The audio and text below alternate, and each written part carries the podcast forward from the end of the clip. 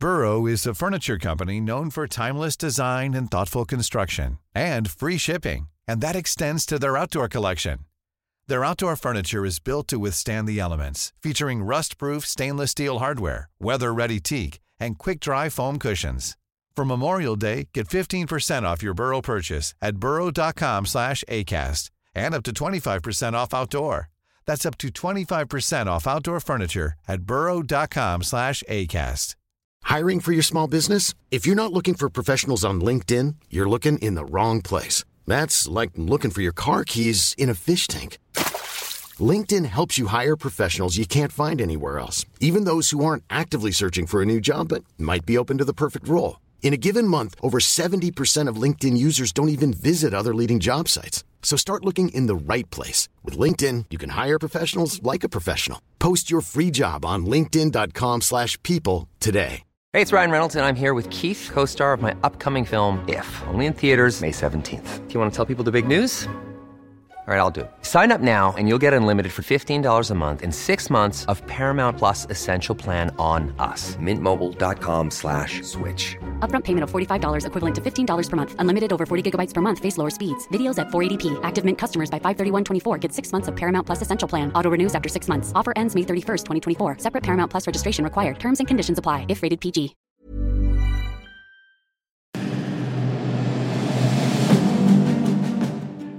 All right, welcome to the Reasonable Doubt podcast. My name is Rob Rosen. I am the creator and executive producer of Reasonable Doubt. And my name is Detective Chris Anderson. I'm a retired homicide investigator and the investigator on Reasonable Doubt. I'm attorney Fatima Silva, co host of Reasonable Doubt. All right, so every episode, we are going to do a podcast and give you the real behind the scenes uh, updates on what went into the investigation. Chris and Fatima are going to give you all sorts of uh, little tidbits that maybe we didn't have time to get on the show. And we're going to try to update the cases and let you know what's gone on since we were filming. So, this first episode is about the Ken Middleton case. And uh, just to get you up to speed, if you haven't seen the episode yet, uh, here's a little bit about the case. February 12th, 1990, 1:51 p.m. 45-year-old truck driver Ken Middleton calls 911. He's panicked. When police get to Ken's house, his wife Kathy is dead, the victim of a gunshot above her eye. Ken's account of what happened is bizarre. He tells police he was polishing a gun when Kathy came home and grabbed it. He says he stood up quickly, passed out, and when he woke up, she was dead. Police don't buy his story. 1991. Ken Middleton stands trial for the murder of his wife. Most of the physical evidence is inconclusive, but the jury convicts anyway. He is sentenced to life without the possibility of parole. 2004. Ken is offered a chance at freedom. All he has to do is admit that the state has enough evidence to get a conviction. Ken refuses and remains in prison. Now in his mid 70s, Ken Middleton is still behind bars, still fighting to clear his name. But time is running out. All right. So, guys, when you first found out we were going to do this case, honestly, what was the first reaction? Well, for, for me, reading over the case file, I had uh, some serious hopes for this case. Just reading over, you know, when I'm when I'm teaching, I always tell my kids, you know, cases are won and lost on the crime scene. And after reading what happened on the crime scene, I'm like, I, I'm kind of, I'm kind of floored about the uh, about the entire case because it, if the foundation is not there, then the whole case should crumble. You know, the, the story just seemed so strange and unbelievable. But at the same time, unbelievable doesn't mean impossible. So as we started to dig into all the facts of what happened in the investigation, I definitely understood why this was a case that was brought to us to look at again. And it, it was really interesting.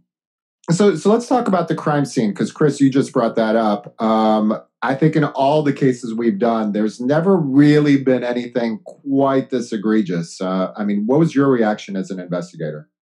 You, you know, when when you investigate cases the way that I do, I base everything around the science of it and uh, what we see there and how that matches up with the what the, the, defendant in the case says. So yeah, yeah, I just had problems with the uh, with the crime scene itself, and then when you have problems there, you know, it is there are not many cases that go forward. So, I mean, Fatima, when you spoke to the former FBI agent, um, I could tell that as a defense attorney, uh, you were getting a little bit outraged about what went on. Yeah, I mean, this happens almost with every case we get. I just, I, I, always want and wish that we could have had this case at the very onset, right? Like the moment before trial. That's always what, you know, I tend to look at is, gosh, what would I have done at that trial level? And a lot of cases we get people pay for uh, a private attorney or they have a public defender and they get a great defense. Um, but then there's cases like this one where you look at it and you're just like, man, if only I had the chance to actually defend this person then, would he be here right now? And for me, that issue was just the investigation was a joke. I felt like it, it, it if that's a reflection at all of our system, then it's a joke. I mean, this man had no chance at the very beginning to even have a fair trial when all the evidence against him is basically fraudulent. And so that was really disturbing for me. One, that that this even happened to this poor guy, but two, that now we're at the phase where we have to actually evaluate his case based on that. It seemed unfair. Um, and you know we know that this isn't how every police department actually conducts an investigation and it, it's one of those cities where hey when there's one murder in 10 years or many years this is what you see and it's really disturbing but i think the thing for me is just eh, eh, as we're going the whole week, and Chris knows this, I just constantly say, man, this, I just wish we could go back in time because now we're at a, the burden is shifted and, you know, the evidence that we need is, um, it's way more than what was needed at the trial level. This is a case for me that at the trial level, had he had the proper defense, I feel like he definitely would have had a fighting chance. Uh, guilt or innocence doesn't matter. But as a defense attorney, poking holes at all the mistakes that were made. I think there wasn't much at all um, but to have doubt. The problem is there was no defense brought up. There wasn't even an expert to counter their expert. And when that happens, you you really are out of luck. Now, now, Chris, I know you train officers a lot. You spend a lot of time, you know, and you're very passionate about good police work. I mean, some of this stuff, and I'm just a layman, but I mean, some of this stuff seemed really. I mean, have you ever heard of someone who, uh, a case where a body was stripped at the crime scene or where they reconstructed the crime scene the day after because the photographer left the lens cap on? Or, I mean, was this stuff that you've ever seen before? I've never, I've never seen a case this bad. When once you look at everything, I've never seen a case this this bad, this poorly investigated. First off, you never want to want to strip a person's body because now, and, and, and you know, I have to I have to preface this by saying that this happened in the early '90s, and there there have been great there have been a, a, a, a lot of, uh, of advancements in the collection of evidence since during that 80s and 90s time. Uh, but I can't remember a case of me ever seeing a, a person stripped on a crime scene. That just does not happen. It, it, shouldn't happen because now we know that there's so much trace evidence that's lost or either destroyed by just doing that. And then the other thing is you base this case around the science of the trajectory of the bullet. And uh, when we find out, once we go back through the case, we find out that that science has been manipulated when you go back and have to recreate the, the, the, the whole crime scene. So it's just bad. I mean, the evidence collection was bad, and and then you know, as a as an investigator, you you've got to s- sit back and think, well, what else is bad? What else happened in this case? So it makes you question everything if you start questioning things at the beginning, at the very beginning.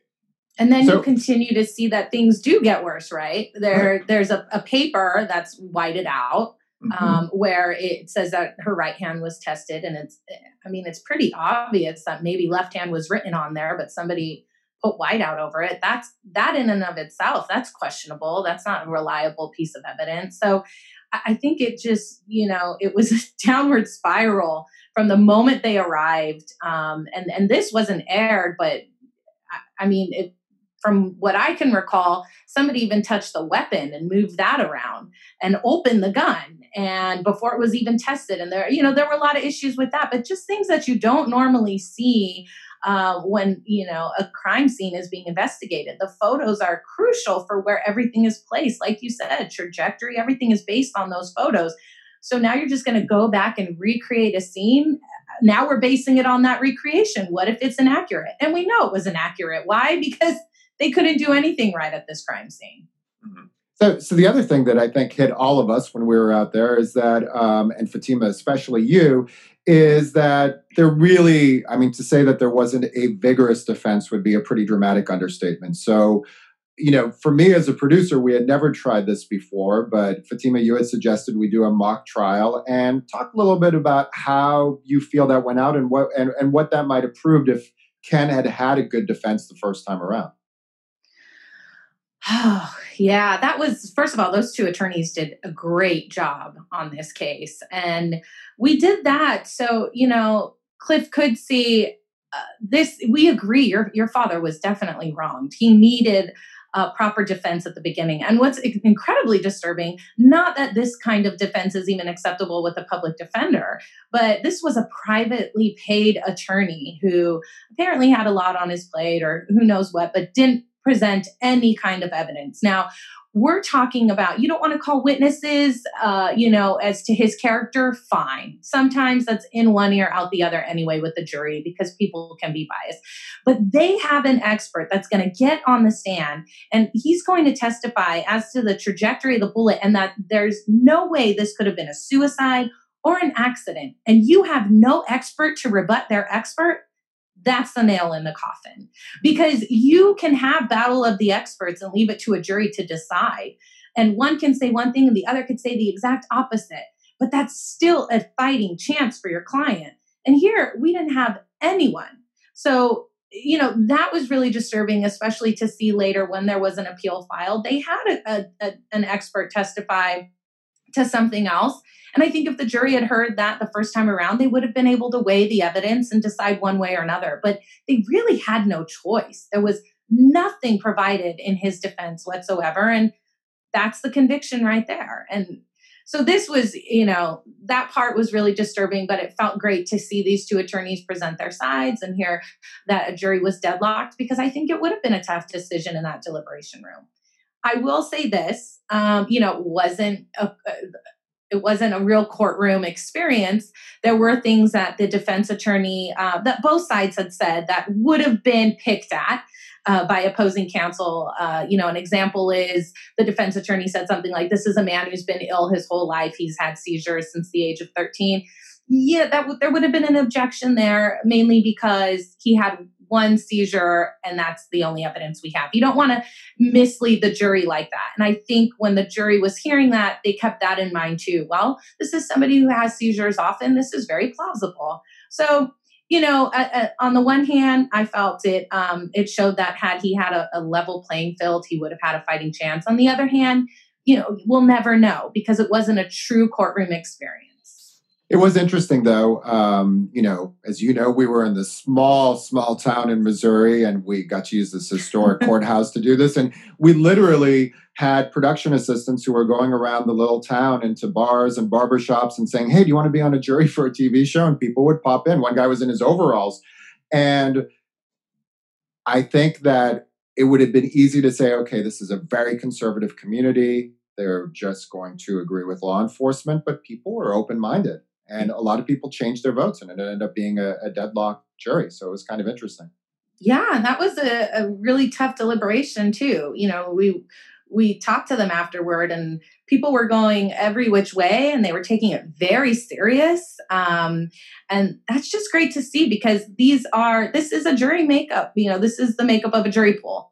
And these are people off the street and you would hope that jurors do uh, you know put this kind of time and deliberation into it and that's why if they had the chance in in this case i think that um, ken would have had a better chance i think that's good that we we see that that type of uh, this mindset change uh, not only is it good for the public, it's it's good for law enforcement too because it helps us raise the standard of what we do. You know, we, there's just not okay. The police said he did it, so he must have done it. You know, these people are, and this is this small town America.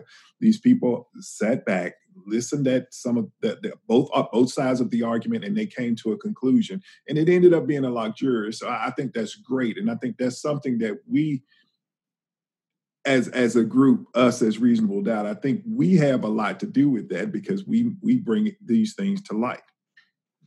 All right, so let's let's move on, Chris, to your part of the investigation when you went to see Ken in prison. Because despite all the flaws in his uh, legal defense and all the flaws in the investigation, there was one problem that I think we all struggled with in this case, um, and that is that his story was a little bit far fetched. Um, I want to play a clip of uh, you talking to Ken and then get sort of your analysis of what you were trying to accomplish with him. Seemed like, to me, it seemed like you were trying to give him an out. Let me just pose this scenario to you. Is it possible that Kathy comes home, confronts you about the affair with this woman that's very close to her? She has a weapon in her hand. You two get into a little bit of a struggle and you accidentally discharge the weapon and shoot her. That is plausible. If that's the way that it happens, and we can talk to your son, it would help him. Because honestly, every single day that you sit in prison, he sits here with you. I understand that. If there is something that you can tell me to help them, tell me that now. Tell me that now. He is going to love you regardless. But you don't want me to lie to you. But I don't want you to lie to me. That's why I can't tell you that we got in an argument, and I, I'm not going to. When I interviewed Ken, and his, his story was so far fetched about the way that things happened, I, I wanted to offer him an out because the, the main thing is to give some closure to his family and and and and the, the, the, solution or the answer that I gave him, I mean, that really is a, a plausible action, you know, because it, I just don't believe that he, he, he, passed out just before his wife uh, uh, uh, it, shoots herself. I don't believe that. I didn't think that it was an accident. I mean, the, the, the, the science, if we can believe in the science, the science does not support that. So offering him an out is always something that we as investigators try to do. We try to minimize the the, the, the convicts or the uh, defendants' actions in, in, in the death, and we try to get them to to, to give us an answer. Uh, and and of course, you know, Ken did says still maintains that the way that he said it happened is the way that it happened, and it, it I just don't it, it didn't happen that way. I, I just I just don't think it happened I know you go a lot when you're out there by like intuition and feel. Was there anything that you were picking up on with him, any kind of a tell or something that was making you lean towards that you weren't buying the story, other than the science? So I think that he's had such a long time to review and and in his mind uh,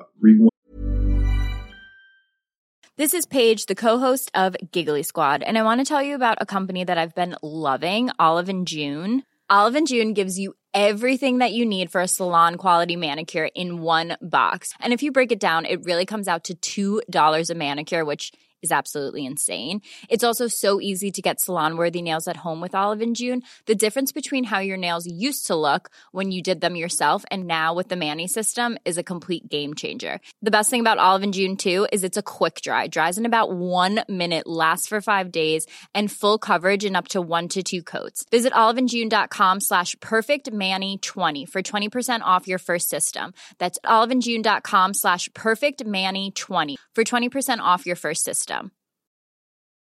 Hey, it's Ryan Reynolds, and I'm here with Keith, co star of my upcoming film, If, only in theaters, May 17th. Do you want to tell people the big news? All right, I'll do it. Sign up now and you'll get unlimited for $15 a month in six months of Paramount Plus Essential Plan on us. Mintmobile.com slash switch. Upfront payment of $45 equivalent to $15 per month. Unlimited over 40 gigabytes per month. Face lower speeds. Videos at 480p. Active Mint customers by 531.24 get six months of Paramount Plus Essential Plan. Auto renews after six months. Offer ends May 31st, 2024. Separate Paramount Plus registration required. Terms and conditions apply if rated PG. Hiring for your small business? If you're not looking for professionals on LinkedIn, you're looking in the wrong place. That's like looking for your car keys in a fish tank. LinkedIn helps you hire professionals you can't find anywhere else, even those who aren't actively searching for a new job but might be open to the perfect role. In a given month, over 70% of LinkedIn users don't even visit other leading job sites. So start looking in the right place. With LinkedIn, you can hire professionals like a professional. Post your free job on linkedin.com slash people today. Hey, it's Janice from Warner Brothers Discovery. Have you ever heard the expression, perfect is the enemy of good? I think about that a lot, especially when it comes to my body and health, because perfect does not exist. It's a total trap. Noom isn't into this perfection thing either. Its unique approach is tailored to each person's psychology and biology. From coaching to recipes, Noom's app provides personalized information to help you on your journey, no one else's journey. I also think it's great that Noom doesn't restrict what you can eat and it doesn't shame you for treating yourself. And treat yourself, you should. What's more, Noom's approach is grounded in science. They've even published more than 30 peer reviewed scientific articles about how they work. To date, Noom has helped more than 5.2 million people lose weight by helping them build new habits for a healthier lifestyle. So why not give it a try? Stay focused on what's important to you with Noom's psychology and biology based approach. Sign up for your trial today at Noom.com. That's N O O M.com. And check out Noom's first ever cookbook, The Noom Kitchen, for 100 healthy and delicious recipes to promote better living. Available to buy now wherever books are sold. And that day, that uh, he really didn't have any any real tales. Uh, I mean, he was he's he had he's had enough time to convince himself that this is the way that it happened. So you know, when he's had twenty years of, of, of reviewing that that that fateful day, no, I, I, didn't. I didn't really. I didn't gather any real tales from it. We are very different as an investigator and a defense attorney, um, and not just because of um, you know the the oaths that we take are different, but also in the way that we think and chris often he, he interviews people that's his job a lot is to sit down and, and go with that gut instinct that he has and that's why i respect his opinion a lot in these cases because i just simply don't I, I I can't form an opinion based on a, a feeling or um, the way they respond to something. I mean, it, it, obviously, the way somebody responds is going to make me dig a little deeper, ask more questions. Um, and speculate. But I always go, I have to go based on the evidence. And Chris can attest to this. When it comes the end of the week and we're sharing everything, I push back so much when he's saying things like, there's too many coincidences, or, you know, it just doesn't sit right with me. And I'm always like, I need more. I need more because for me, once again, yes, the story does not seem believable but that does not mean it's impossible. And if that was the standard that you know we all looked at there would be a lot of innocent people in prison because sometimes some stories just are hey that person had bad luck. Um, and that is a lot of the story of, of a lot of people who have been exonerated right? The story just didn't seem plausible. Um, so for me you know when when I was watching the interview. I I watched them later as you're interviewing Ken. Of course, there's things that I'm like, well, you know, that just that's the response you gave to that. I'm looking for more. Um, and you know, maybe hairs kind of stand up on my arms like that's not right, but I still have to give this person the benefit of the doubt. And that's where I step in. And for me, it is all the science. And I think that um, thanks for the compliment. And I do think that that's why, you know, when I was conceiving of this show, the idea of bringing people from two different disciplines to work together um, who look at a case in a different way, I think is part of the appeal. So I do want to get to your deliberations, the two of you, and how you talk. But before we do that, I just want to play a little bit of a clip from Cliff because I think everybody really felt for Cliff, uh, who is Ken's son, and you know he was so sincere and so passionate and i just i, I want to play this and have you guys tell me like how much that weighs on you when you guys are really deciding whether or not it's a case you want to get behind? I, I have no choice but to continue to fight for my father.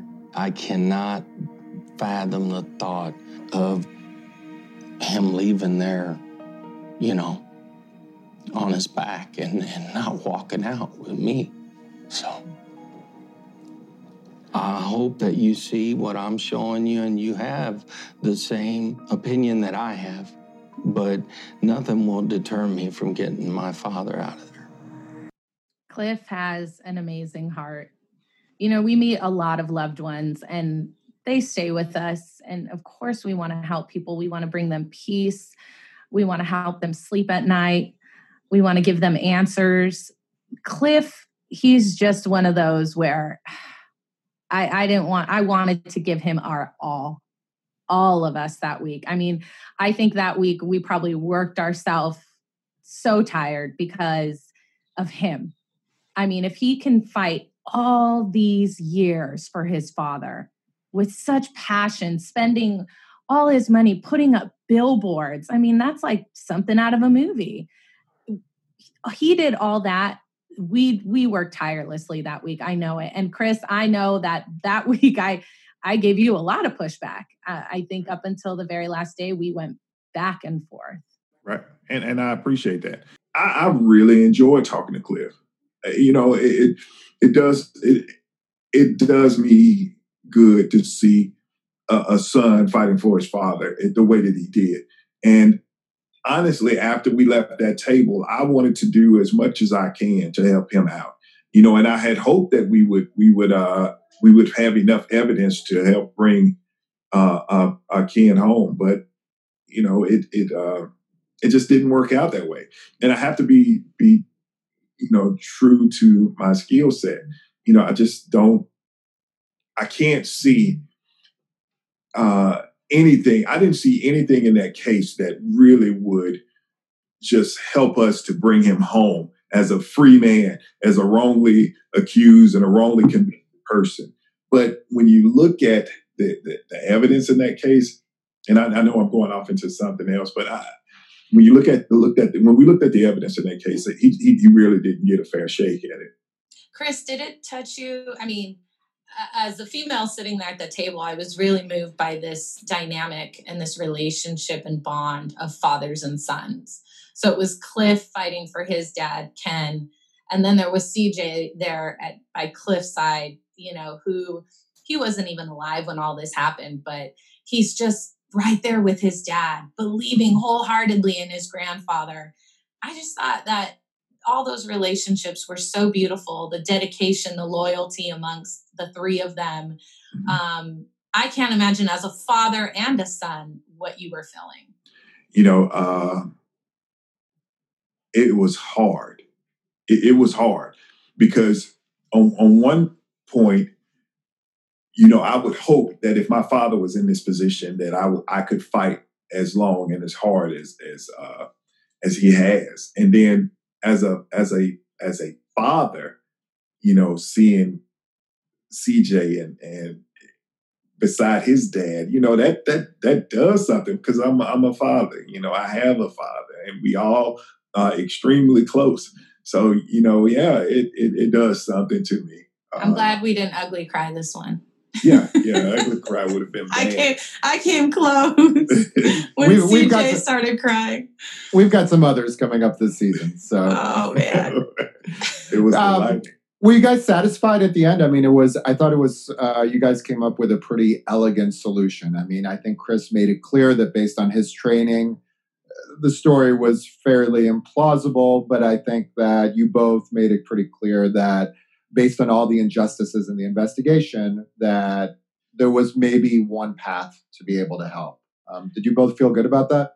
I, I felt extremely good about it because, uh, you know, on, on on one hand, you know, yeah, it, it, did not sound plausible, but at the same time, st- I, I didn't want to leave that state, that city, without doing something for this family, you know, and I think that that was that us trying to help him uh, in in the way we did, I think that was the the best solution for us going forward. I agree. And also because, you know, I, I think a lot of people might say at, at, the end when I say, well, you know, he's he's done his time for what he's done. Some people might disagree with that and say, well, you know, there's a there's a woman here who was killed and there's a victim and she's never coming back. And and gosh, my heart goes out, you know, to her family and her loved ones. Absolutely. But the reason that I said that is because this is an individual who the the system failed him. I do believe that. The system did fail him at the trial phase. So that's why I say he's done more than his time. All right, guys. Well, I have a little surprise for you. Uh, Cliff is joining us uh, on the uh, very first Reasonable Doubt oh, podcast. Cliff. Cliff. Hello, Cliff. Wow. Hey, man. Hi. Oh, so, hi, Cliff. So, Cliff, we were just talking about how much uh, the devotion that you showed uh, to your dad and that C, uh, CJ did with uh, his grandfather, how much that moved us. Um, we shot this episode, what, six, seven months ago. So, fill us in. What's been going on since then? Well, um, the lawyers uh, that you found for us um, um, reached out to us. I've been meeting with them. They're they're working on his case and getting clemency uh, for him. And uh, we've kind of just been in a holding pattern here. The the the laws in uh, Missouri actually changed in in January of 2020, uh, and uh, that fits every criteria for clemency. So wow. yeah, awesome. so we're we're uh, hopeful that the governor is going to uh, going to step up and uh, and give him clemency. So that's great news. That is awesome news, man. That's Cliff, really good. Yeah. I hope that you really do understand how much Chris and I wanted to help you and and your father. That we really did care about his case, regardless of the outcome. Um, that we did have strong opinions about the initial phase of his case, and and we were very happy to come and, and help. Well, thank you. I, I appreciate that, and I appreciate all, all the help you know that you guys are trying to do for us. How did how did your dad react when you told him uh, where Chris and Fatima ended up with on the case? Um, he was, uh, to be honest with you, he was um, kind of um, um, confused a little bit, like I was. I wasn't sure if you guys were going to help us or not. You know, the way the way it ended, I was like, okay, it won't lead to a new trial, but you know, he was uh, railroaded and the justice system failed him. So, I mean, it it kind of threw me for a loop and, and him too as as well. Um, so yeah, we uh, it, I think you could kind of see that in my face when we were when we were filming. I I was a little confused to be honest. well, Cliff, Cliff, we can. I think Rob and Fatima, all of us will say the same thing. We were confused a lot too because it took us a, a, a very long time to come up with a, a, how can we help this person yeah you know we have our beliefs but we still think we we needed to do something for your father. We wanted to do something for your father. And this is ab- absolutely this is the very first case that we've uh that we've uh we, we came to this conclusion. Uh, so yeah it was confusing to us also. I don't think we had ever seen such an egregious misjustice at the at the trial phase before. We've seen some pretty bad stuff, but this was um, this was extreme, and so I it just wasn't going to sit right with us to say, well, we just you know there's no nothing here that can help you, and good luck to you. I mean. That lack of evidence, coupled with your passionate fight for your father, left us sitting there going, What can we do? Because we do feel in many ways the justice system failed him. Mm-hmm. We were able to get creative. It has been, and I and I appreciate your support there, just on a on a personal level, um, it's you know unless someone's been through what I and my family have been through and what you guys see people go through, they don't understand the emotions that. And I remember when Fatima asked me about uh, urgency, and I barely kept it together. I told myself I wasn't going to cry, you know, uh, when we started taping. I was like, okay, I'm going to keep my composure. But when she asked me about that, all my emotions uh, uh, come out, and uh, um, very much a human aspect to your show, and and I I, uh, I did feel that absolutely. And do you, and do you guys is everybody in the family still feeling very hopeful and and staying optimistic? Oh, absolutely. My dad was was is very appreciative and very thankful for the help that you guys are giving us and and everything that uh, bringing awareness to that things like this happen. You know, um, so y- yes, uh, very thankful for that. But I got to tell you, when you told me what you were going to do at the end, I was I was uh, very very thankful and very re- relieved. Yes. We were right, too. Well, we would be heartbroken to have left that table and n- not be able to give you anything, Cliff. So.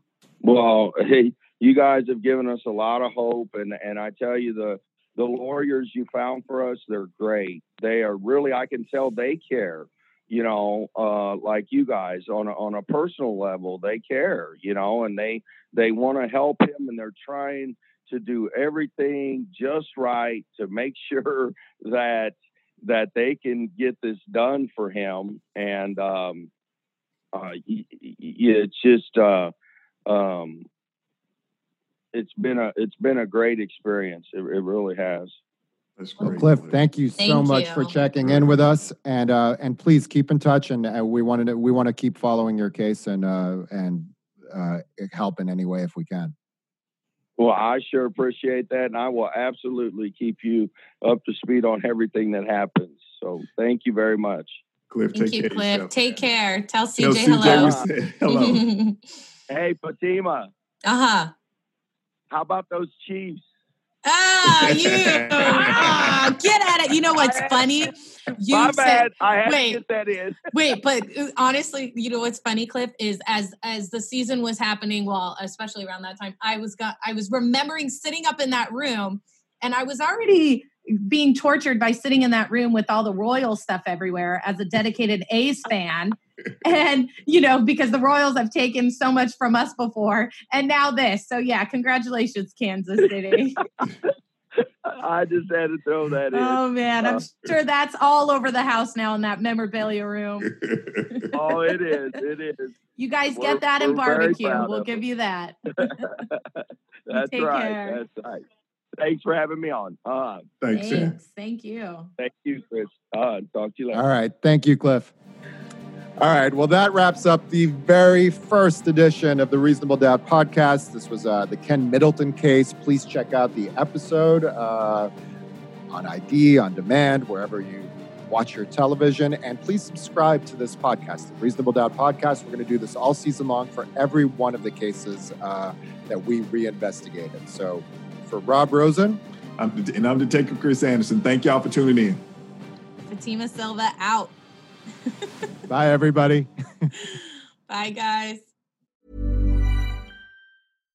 When you make decisions for your company, you look for the no brainers. And if you have a lot of mailing to do, stamps.com is the ultimate no brainer. It streamlines your processes to make your business more efficient, which makes you less busy.